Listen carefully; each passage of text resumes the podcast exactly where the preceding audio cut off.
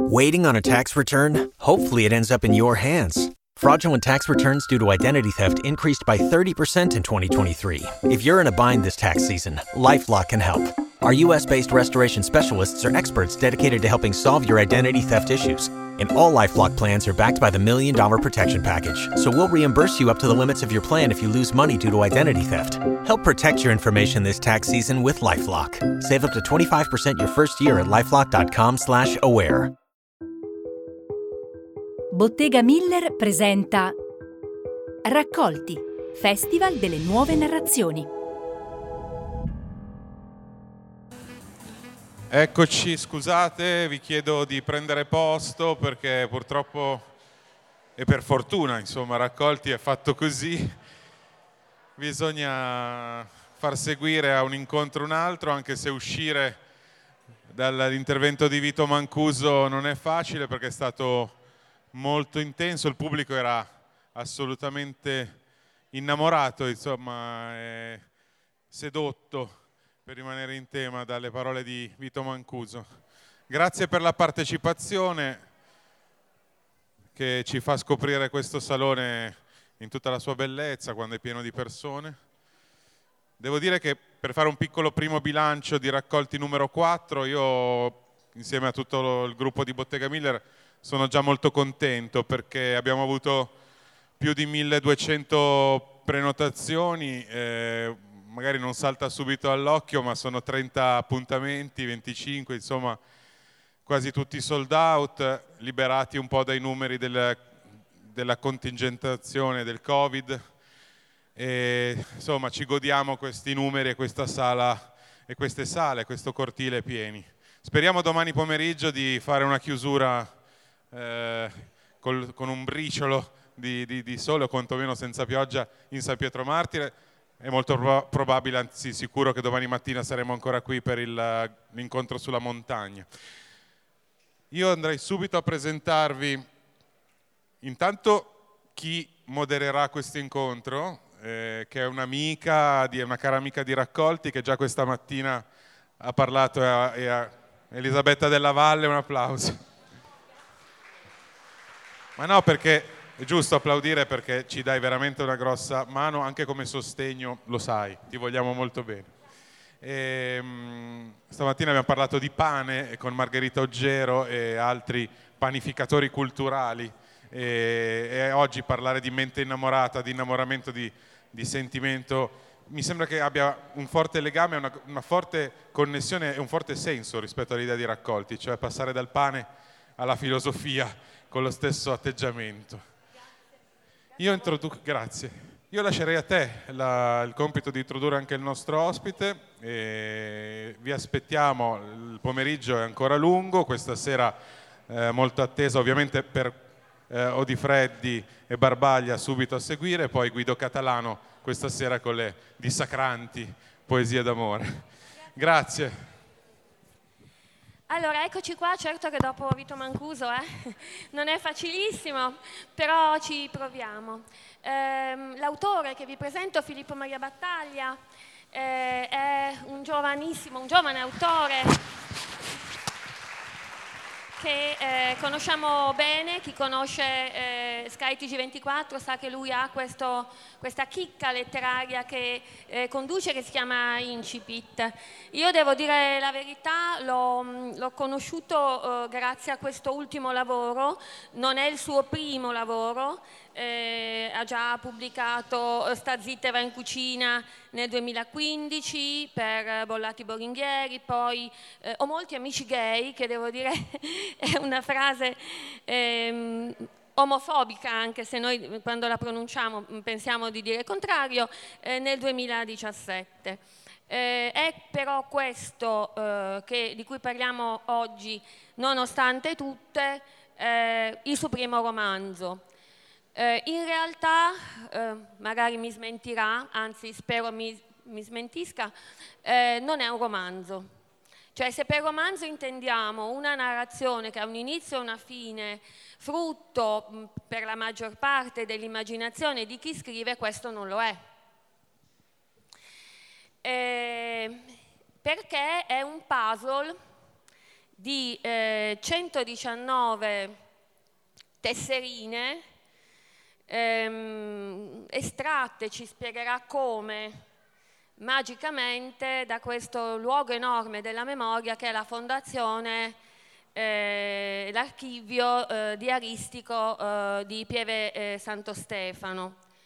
Lì ci sono migliaia e migliaia no, di diari, ma non soltanto eh, lettere, ehm, raccontavi perché ho anche ascoltato perché mi, mi, sono preparata, l'intervista che hai eh, tenuto a Fahrenheit, no? in cui dicevi che eh, molti sono i supporti su cui scriviamo, quindi possono essere cartoline, ma anche, ma anche eh, fogli sparsi. Comunque lui ha scelto 119 donne e poi ci spiegherà perché donne, perché poteva anche scegliere uomini, ci spiegherà anche questo e sono queste 119 eh, donne che pezzettino per pezzettino compongono la storia di eh, Nina.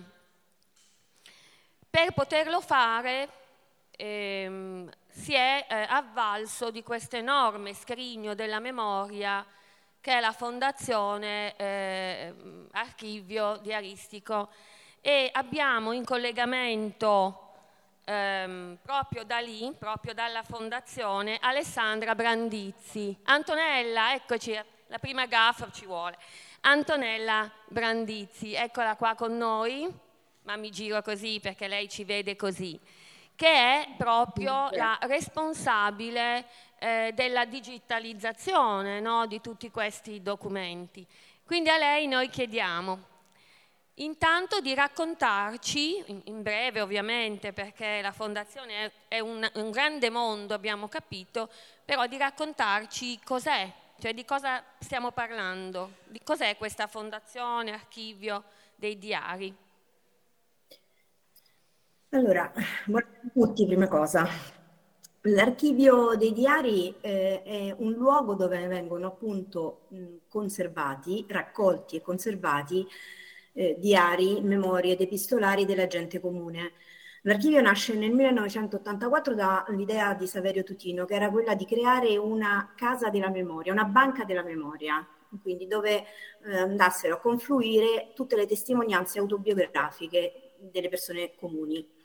E, ehm, l'archivio eh, è frequentato da scrittori come Filippo Maria Battaglia, ma anche da ehm, studenti che vengono da noi per fare tesi di laurea, dottorati di ricerca, eh, registi, autori teatrali.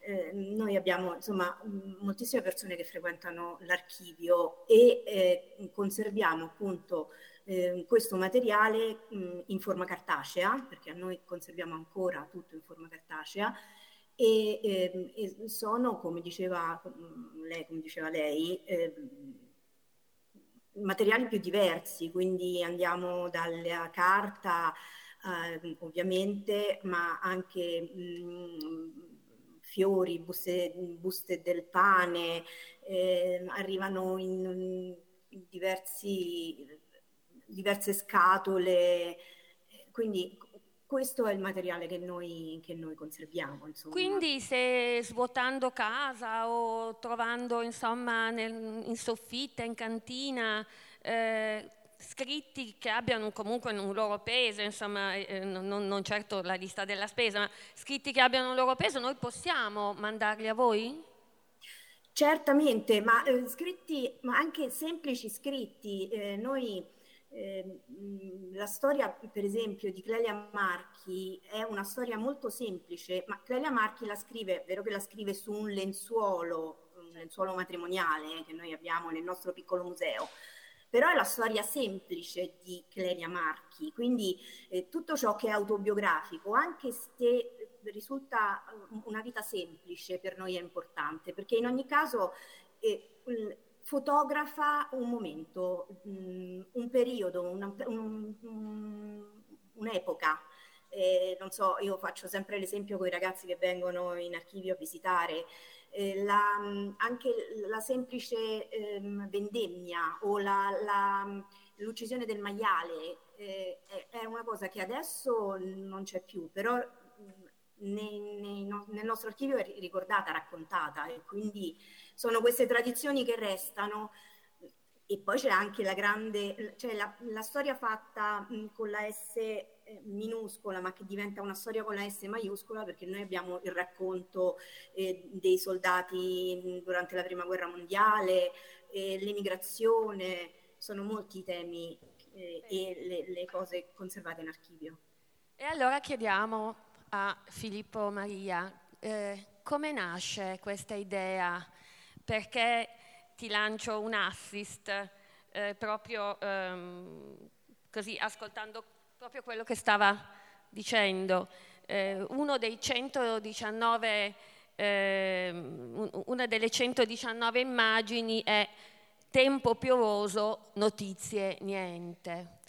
Cioè, come, co- come nasce eh, il tutto e quanto è importante è stato per quella donna scrivere quelle quattro parole, tempo piovoso, notizie niente.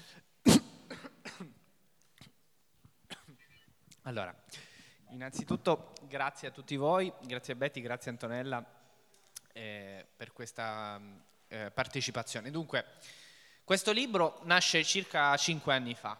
Io mi trovavo a Milano in un mercato rionale, come una domenica eh, autunnale, e mentre sfogliavo un vecchio libro mi accorsi sfogliandolo che dentro c'era una lettera, una lettera scritta a mano, aveva una grafia elegante e ordinata. Eh, sembrava proprio la trama di un uncinetto. Avete presente le lettere, le grafie delle nostre nonne, delle nostre madri? E fu una scoperta inaspettata, quasi banale, che però onestamente mi emozionò, perché pensai immediatamente che di lettere come quelle, sepolte, disperse nelle nostre eredità familiari, nascoste nei nostri armadi, a cui faceva proprio riferimento Antonella, ce ne dovevano essere migliaia, decine di migliaia. E mi venne immediatamente voglia di mettermi alla ricerca di quelle parole lì, cioè parole comuni di donne e di uomini che nella privatezza della loro quotidianità avevano scritto.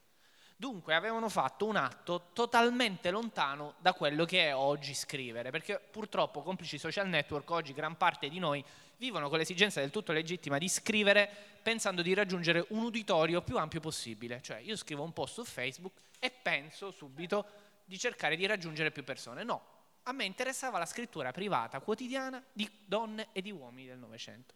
Solo che per definizione una scrittura privata non è pubblica.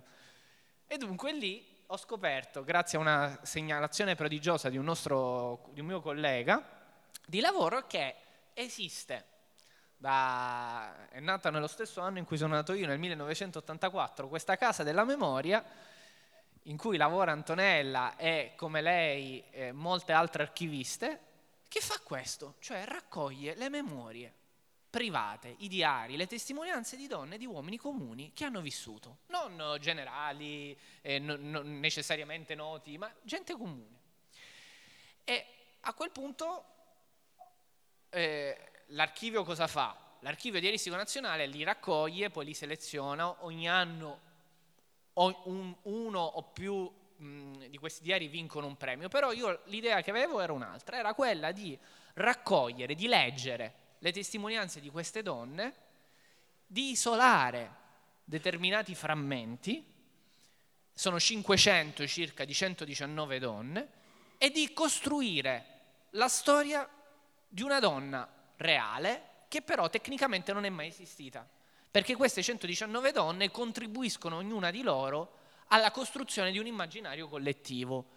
E donne, il prodigio di queste voci, dico prodigio perché non è un non sono mie le voci, quindi posso anche liberarmi dalla, dalla, dall'imbarazzo di, dire, mh, di poter dire prodigio perché non parlo di una cosa mia. Sta nel fatto che tutte queste donne che vengono da Mantè, da Palermo, dalla Toscana e dal Monferrato, da Napoli, dalla Lombardia, che hanno provenienze geografiche, estrazioni culturali, formazioni totalmente diverse. Ci sono donne laureate e donne semi-analfabete, ci sono donne che hanno lavorato e donne che hanno fatto le eh, casalinghe le voci, le loro voci, alla fine di questa lunga ricerca di cinque anni, in cui il, l'aiuto della fondazione dell'archivio, in particolare di Antenella, è stato determinante, alla fine dici, queste 119 voci consuonano in una sensibilità che è comune ed è la sensibilità di una donna che nel Novecento attraversa un intero secolo, lo fa con la quotidianità di chi non pensa di dover eh, cedere a infingimenti, ma chi, di chi decide di raccontare la propria vita tracciando più o meno consapevolmente un ritratto collettivo di una donna che continua a parlarci oggi con i suoi amori. Questa donna cresce in provincia, si trasferisce in una grande città, ha i primi amori, ha, inizia a lavorare, ha, ha, subisce i primi tradimenti, subisce delle violenze, ha dei figli, cade in depressione fino alla vecchiaia. E la cosa incredibile è che questo corteo di queste 119 donne che idealmente si passano una staffetta della quotidianità, risuona, risplende in un ritratto comune. Ecco, più o meno credo che sia nato così. La domanda che sorge spontanea è perché una donna? Perché era una donna eh, la, l'autrice della lettera eh, o perché hanno una sensibilità o perché volevi raccontare il secolo attraverso... Raccontaci. Allora, io volevo cercare la scrittura privata, come vi dicevo, cioè una scrittura... La letteratura, per me, nasce in gran parte da, dalla solitudine. E la cosa che è interessante soprattutto è ripescare, interessava, dall'oblio, da storie che erano dimenticate, perché venivano ritenute irrilevanti. E questa scrittura appunto privata. Se si guarda al Novecento italiano, ora per definizione la scrittura privata è quella femminile, perché il ruolo della donna nel Novecento italiano è stato un ruolo purtroppo defilato, controvento, appartato.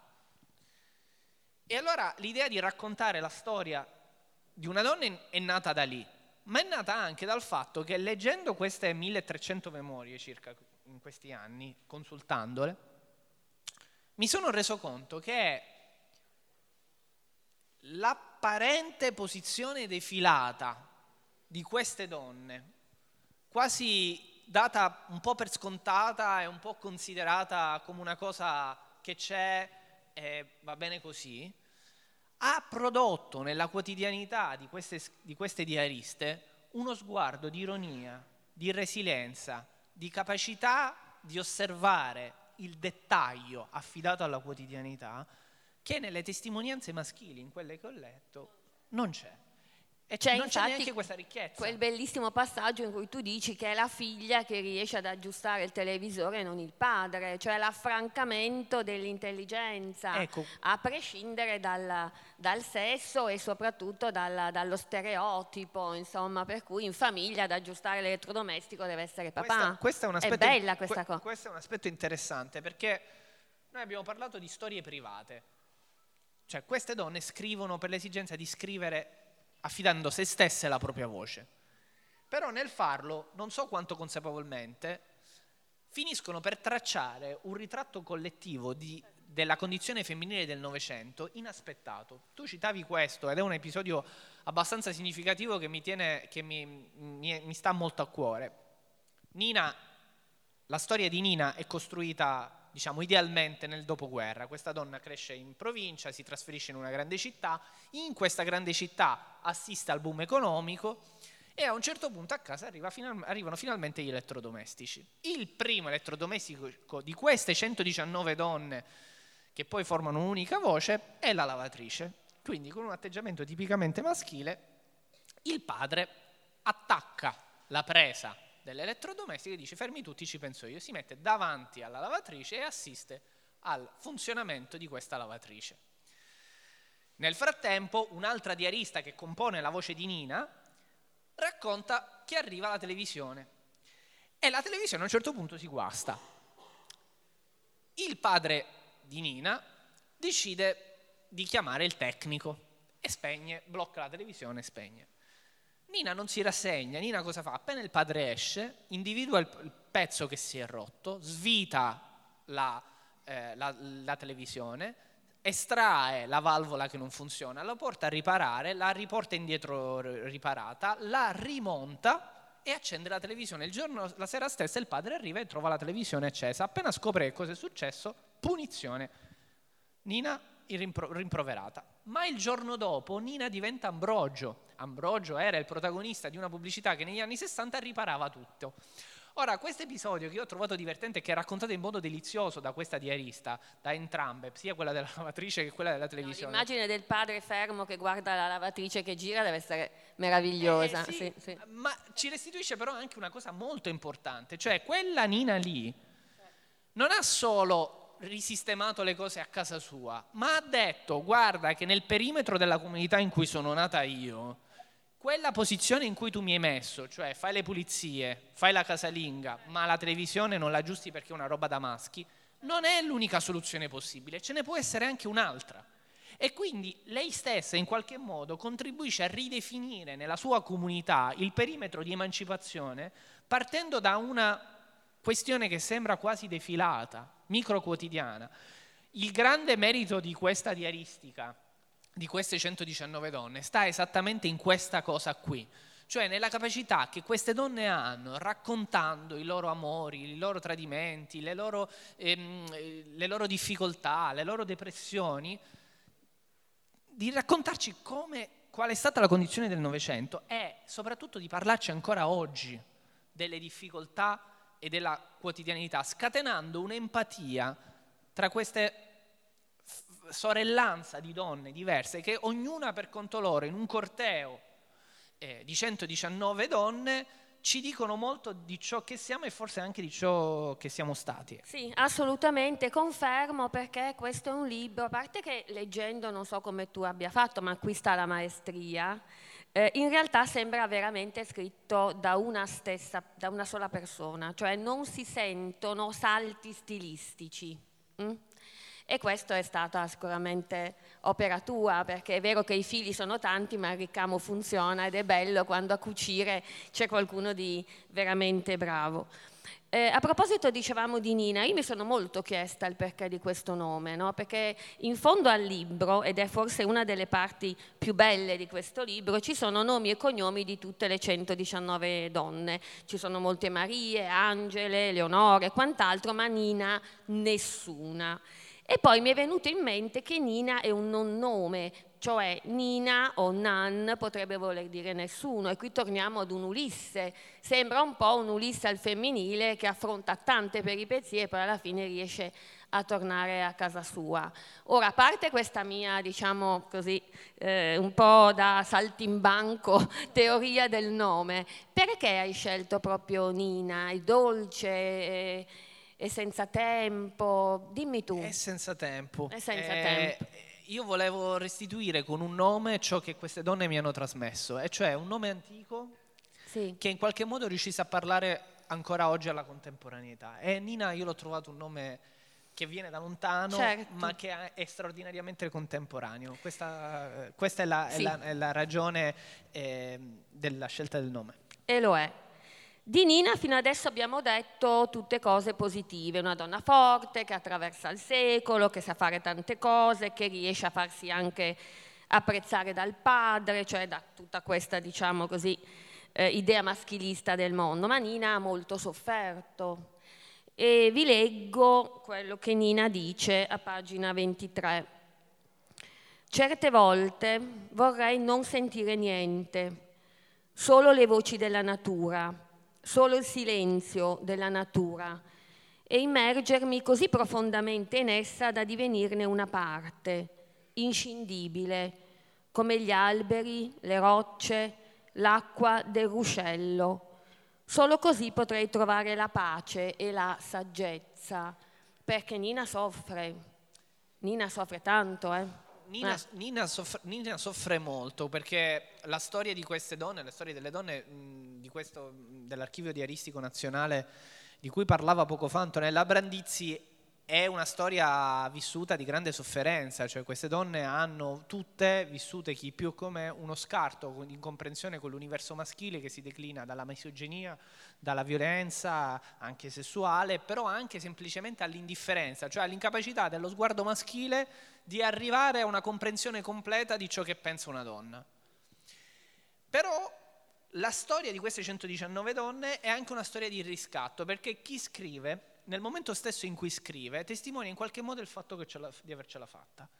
nel momento in cui scrive dice io sono qui a raccontarti la storia e allora questa storia si colora anche di grande resi- resilienza, di grande ironia, di dei lampi di, di, amicizia. di lampi di amicizia sorprendenti, di legami di sentimenti inattesi, come sono quelli della nostra vita quotidiana. Perché Nina che malattia, perché è un pomeriggio bello intenso, no? Questo perché siamo partiti con Boatti, abbiamo parlato tanto di identità, di mente e anche, anche Nina soffre tanto. Di cosa soffre Nina?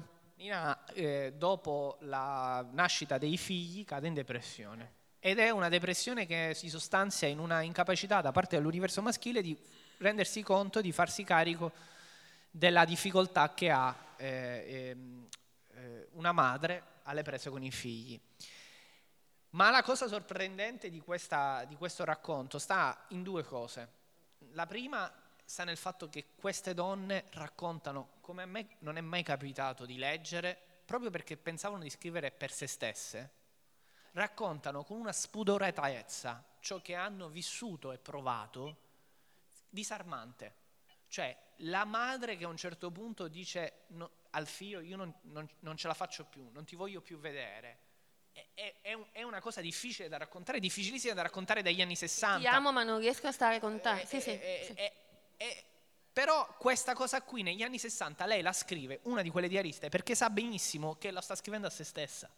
E quindi si può affrontare sulla pagina, in una lotta quasi fisica, con carte e inchiostro, ciò che sta vivendo. E poi eh, vengo a questa, seconda, a questa seconda parte, c'è anche al tempo stesso anche qui la capacità di una sorellanza. Nina finisce a un certo punto in una clinica, su suggerimento una di queste 119 donne, e in questa clinica conosce un'altra donna che anche lì è ricoverata. E c'è questa immagine che sembra tratta secondo me dalla pazza gioia, ma invece è successo davvero, in cui queste due donne... Forse viceversa. Eh, no, ma non credo perché sono private, quindi... E a un certo punto eh, lei inizia a parlare con questa donna senza sapere cosa, chi sia quella donna lì, è totalmente diversa da lei, ha un'estrazione diversa, una provenienza diversa, però dice io finalmente riesco a comprendere le ragioni profonde del mio malessere.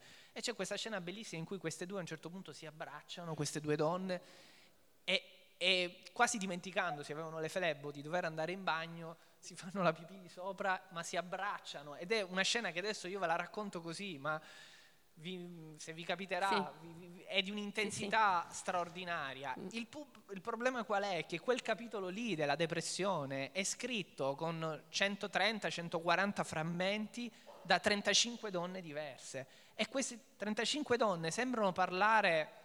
Io ho fatto una ricerca notevole per cercare di, di incastrare queste tessere, però alla fine parlano la stessa lingua e con una immediatezza sorgiva che è emozionante. Io davvero non, non vi nascondo che la parte più bella di questo libro è stata la ricerca, la lettura, l'idea di leggere questi, su questi supporti eh, che come diceva Antonella sono i più disparati possibili, arrivano su carta igienica, pagine di giornali, scatole di conserva, questi, questi, queste pagine hanno attraversato interi continenti, ci sono foglie secche, ci sono post-it, ci sono punti esclamativi, cioè tu avverti quando leggi la vita, ma la vita che ti passa su, sotto i polpastrelli e, e, e hai una grandissima responsabilità.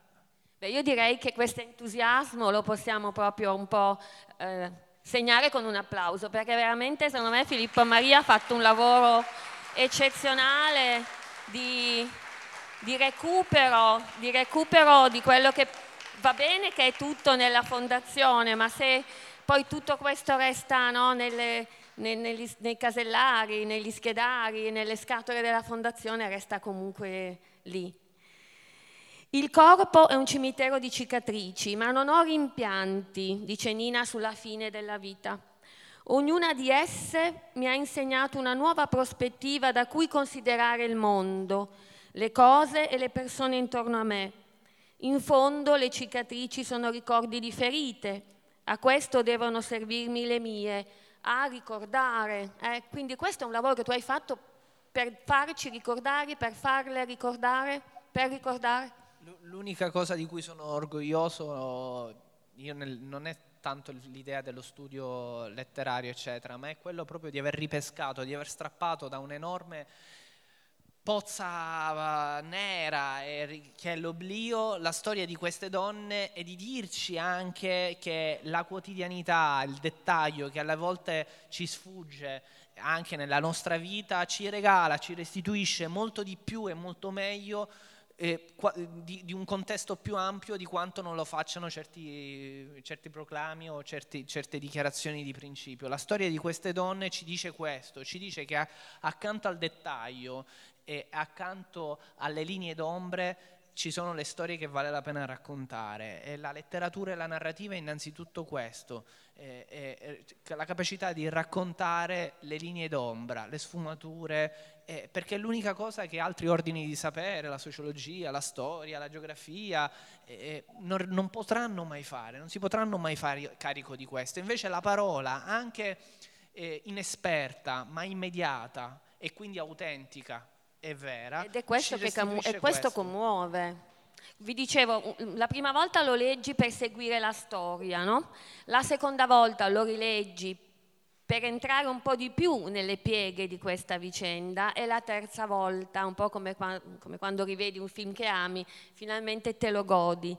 E ci sono delle, delle parole, delle, dei, dei passaggi delle pagine di questi diari davvero da, da commuoversi. Io avrei voluto chiamare Filippo e dirgli ma come hai fatto a scrivere la storia della mia vita? Come hai fatto a scrivere la storia della vita di mia madre o di mia nonna? Sono davvero tutte qui, certo, con sofferenza, c'è la malattia, c'è il cancro, c'è la depressione, c'è l'impegno politico, c'è la stanchezza dei figli, dei genitori anziani, c'è, c'è tutto, ma siamo veramente tutti noi. E poi ovviamente non è un libro che devono leggere le donne, è un libro che devono leggere proprio tutti. E nella consapevolezza che queste parole le hanno scritte queste persone convinte che nessuno le avrebbe mai lette, lì nasce un'emozione incredibile. Il libro nasce, eh, inizia con questa frase, nacqui leggerissima, che è una frase di una...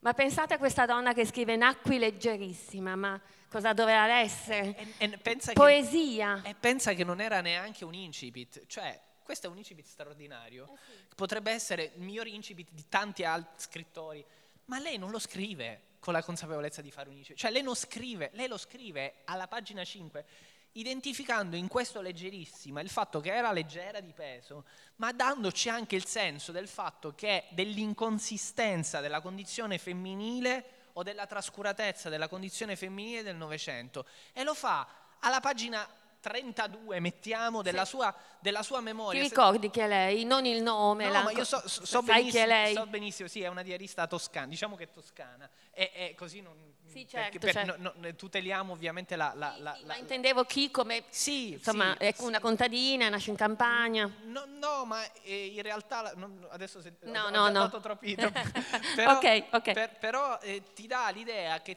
ti fermi su quella f- frase e dici e, e questa magia eh, sì.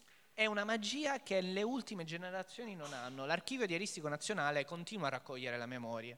Allora io una volta ho chiesto alla direttrice Natalia Cangi di farmi leggere anche le memorie più recenti.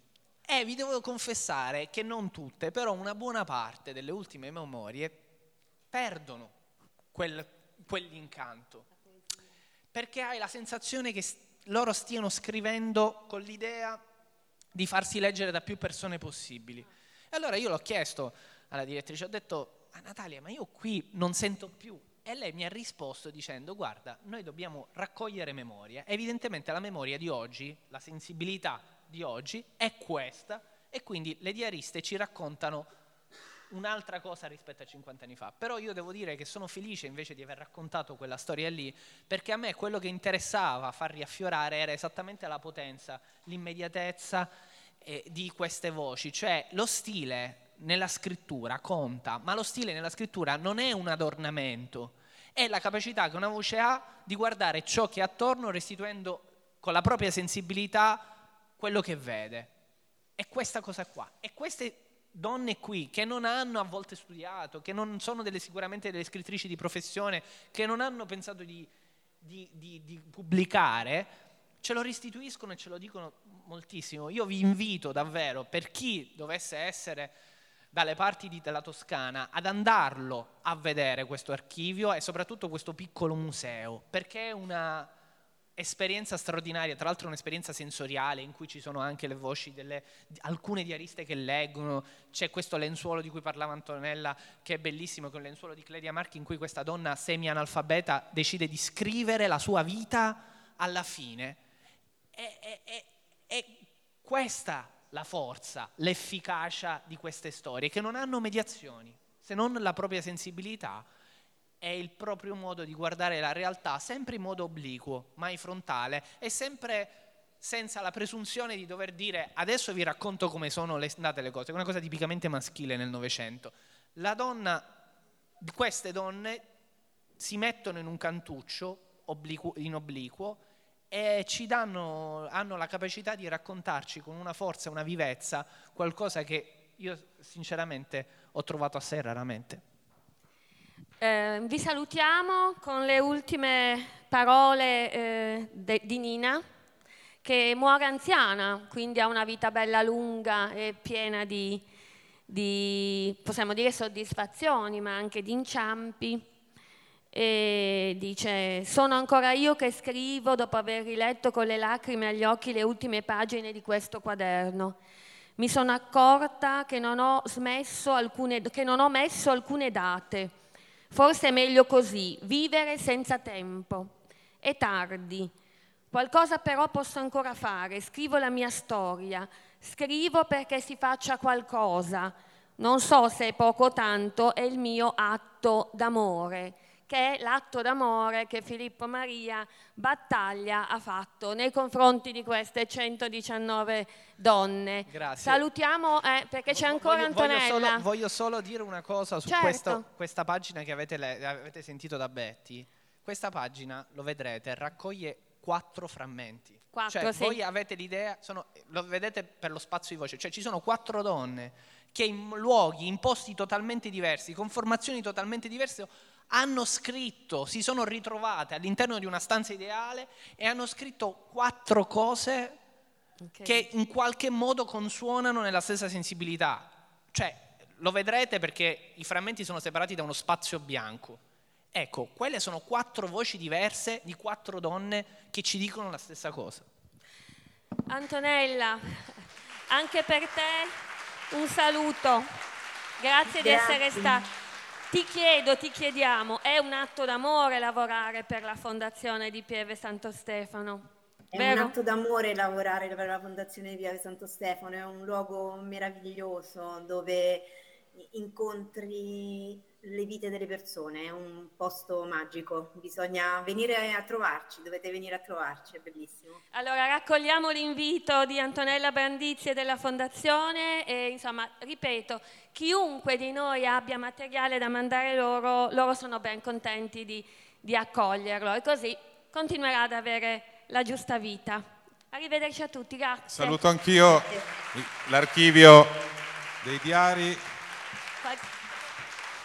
Sì, ovviamente c'è spazio 5 minuti per qualche domanda e io sono molto felice perché da documentarista l'archivio dei diari l'ho conosciuto grazie a Nanni Moretti che fece più di vent'anni fa una serie molto bella, I diari della Sacher, proprio eh, girata grazie alle, ai diari dell'archivio. Allora, se magari facciamo tutto insieme, firma copie e domande, così noi prepariamo per eh, l'evento seguente. Grazie a tutti, grazie, grazie a Filippo tutti, Maria Battaglia, ancora. a Betty della Valle. Grazie.